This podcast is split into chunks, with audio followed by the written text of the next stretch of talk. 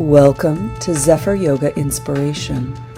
I offer these podcasts for free, and your support really does make a difference and is appreciated. To make a donation, please click the link in the episode description or visit zephyryoga.com.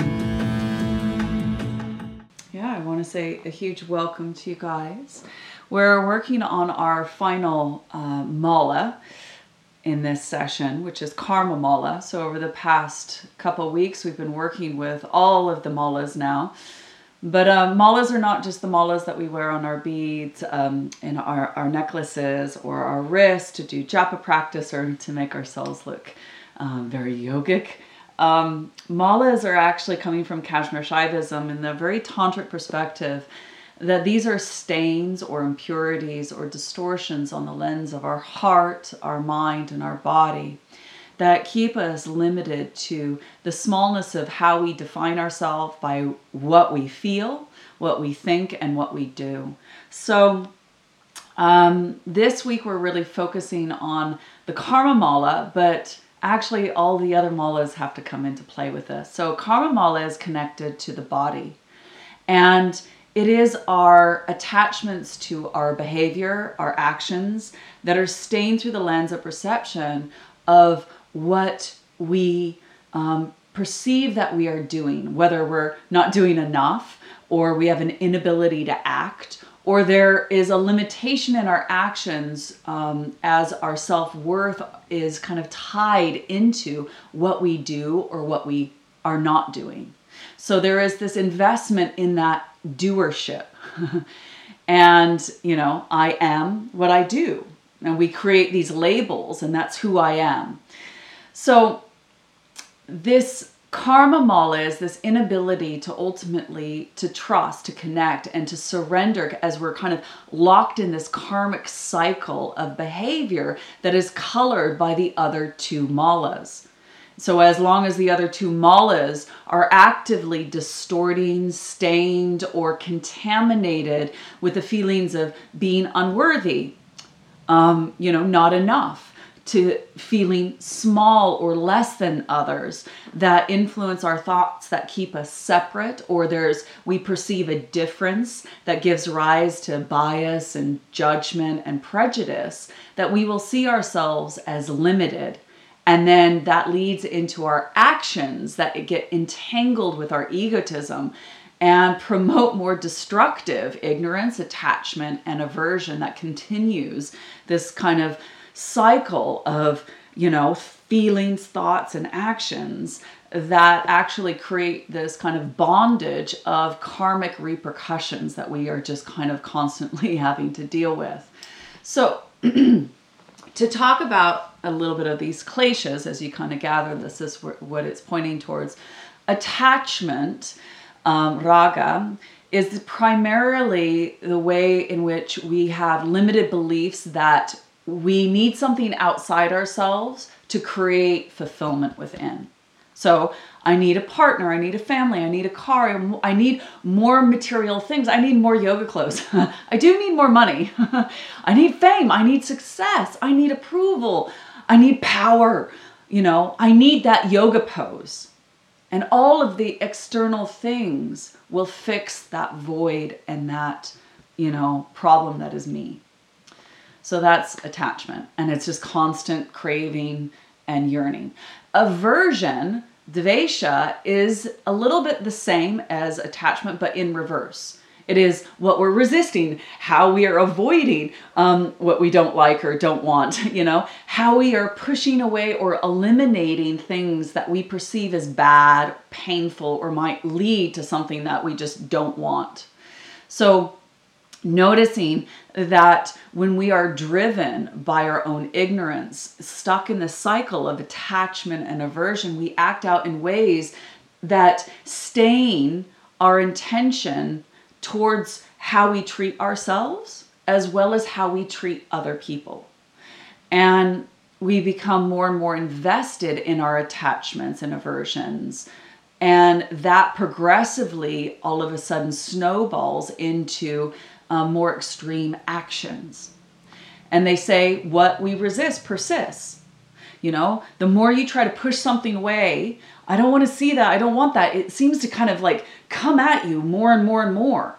Or, you know, that definition of insanity, doing the same thing over and over again, expecting different results. You're like, why does this always happen? you know, and it's just, this is that experience of karma. And now, karma, karma mala, karma means action. And so, karma carries this notion that the fruits of your actions come back to you. You can't escape the consequence of your actions.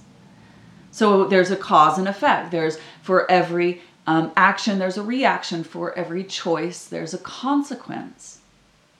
And, you know, there's this, there is a cause behind your current situation.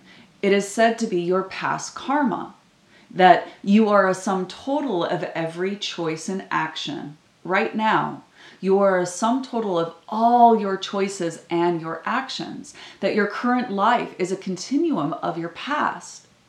So if you don't like where you are, start by looking at what is motivating your actions, the other malas.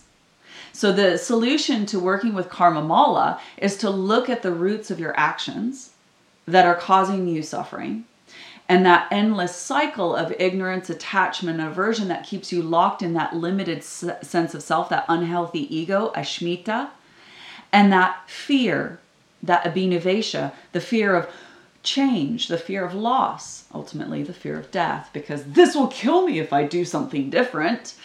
Um, and it's just that cycle of ignorance again.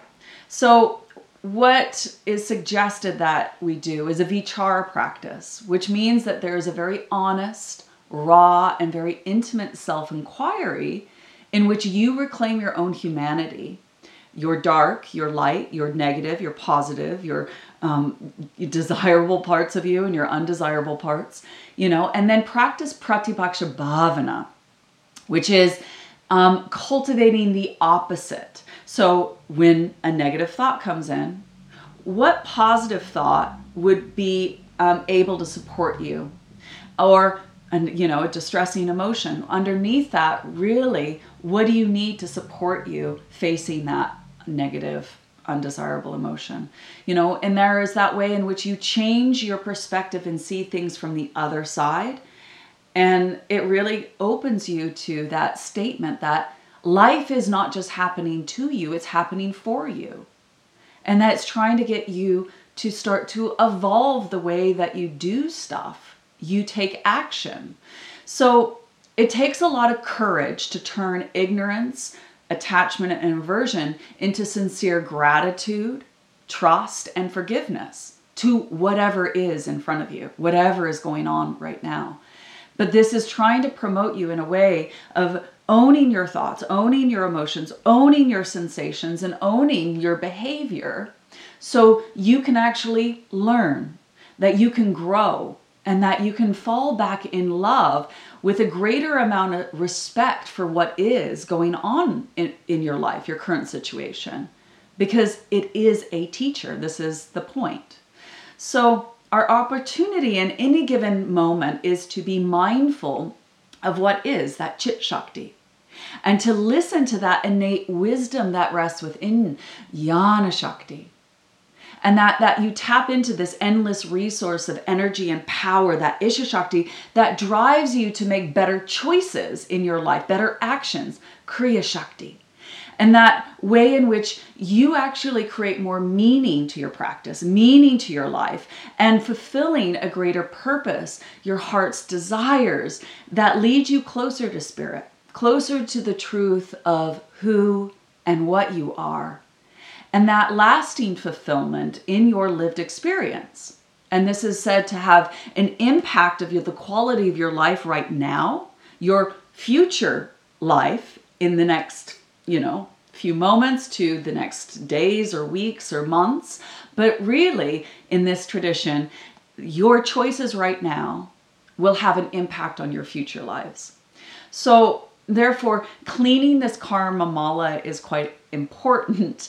And it's all about how we change the way in which we think and feel on the other malas to actually influence um, the way in which we can actually skillfully um, practice. So, um, the malas, when they are clear, we can be very creative, we can be very dynamic, we can be also um, very clear towards more selfless actions that we gain greater ability to spontaneously maneuver without hesitation and making things happen to serve yourself, but to ultimately serve others because we practice taking care of ourselves first to so we can actually um, be of service to others. This is one of the points of practicing. And so when we embrace our life and not be afraid of karma, that actually whatever's going on is there to serve you, to wake up, to um, skillfully act. So the definition of yoga is yoga is skillful action with loving awareness. Yoga is skillful karma with loving awareness. You can't escape karma if you're alive. To live is to have karma. But we can skillfully start to maneuver so the fallout of our karmic imprint is less and we become um, more refined in our approach to our actions to fulfill the soul's dharmic purpose of embodiment with humility, effort, and devotion for these practices to really co- create lasting fulfillment, deep contentment, and ultimate liberation, true liberation. So, with this practice, we're going to continue doing a few things that we've done in the past few weeks. Now, we're going to use the mantra so hum again. So hum, so on the inhale, hum on the exhale, loosely meaning I am that. At the end, we'll reverse it, hum saw. And just notice the physical impact of linguistically saying that mantra. Um, we will be working with point to point breathing again, of bowing your chin doing Jalandhara Bandha, letting breath come down, and then feel Uddiyana Mula Bandha, ascend your exhale and lift your chin. So we'll do that, but in points of our practice, we're going to actually keep Jalandhara in so we can build a lot of heat, a lot of pranic power in our torso, so we can um, effectively have that energy that to kind of move us to take action, more skillful action. And then um, through this, this this way of building this heat, this heat for positive change we call tapas, we start to use that light and heat to clear, wash, purify. So there's a lot of Kriya in this. We're going to do Kapalabhati Kriya, which is a strong exhale through the mouth as well as through the nose in this practice.